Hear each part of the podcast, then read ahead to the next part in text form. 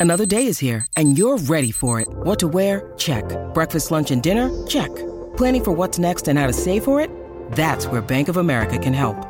For your financial to dos, Bank of America has experts ready to help get you closer to your goals.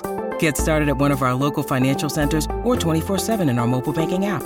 Find a location near you at bankofamerica.com slash talk to us. What would you like the power to do? Mobile banking requires downloading the app and is only available for select devices. Message and data rates may apply. Bank of America and a member FDIC. Podcast Story. Il 14 ottobre del 1926 viene pubblicato il libro per ragazzi Winnie the Pooh. Wake up! Wake up! La tua sveglia quotidiana. Una storia, un avvenimento per farti iniziare la giornata con il piede giusto. Wake up! In Italia era Ninny Puff.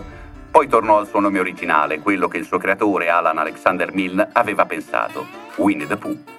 Nato come serie di racconti, ben presto l'autore, visto il successo ottenuto, pensò di raccoglierli in un volume illustrato dedicato ai più piccini.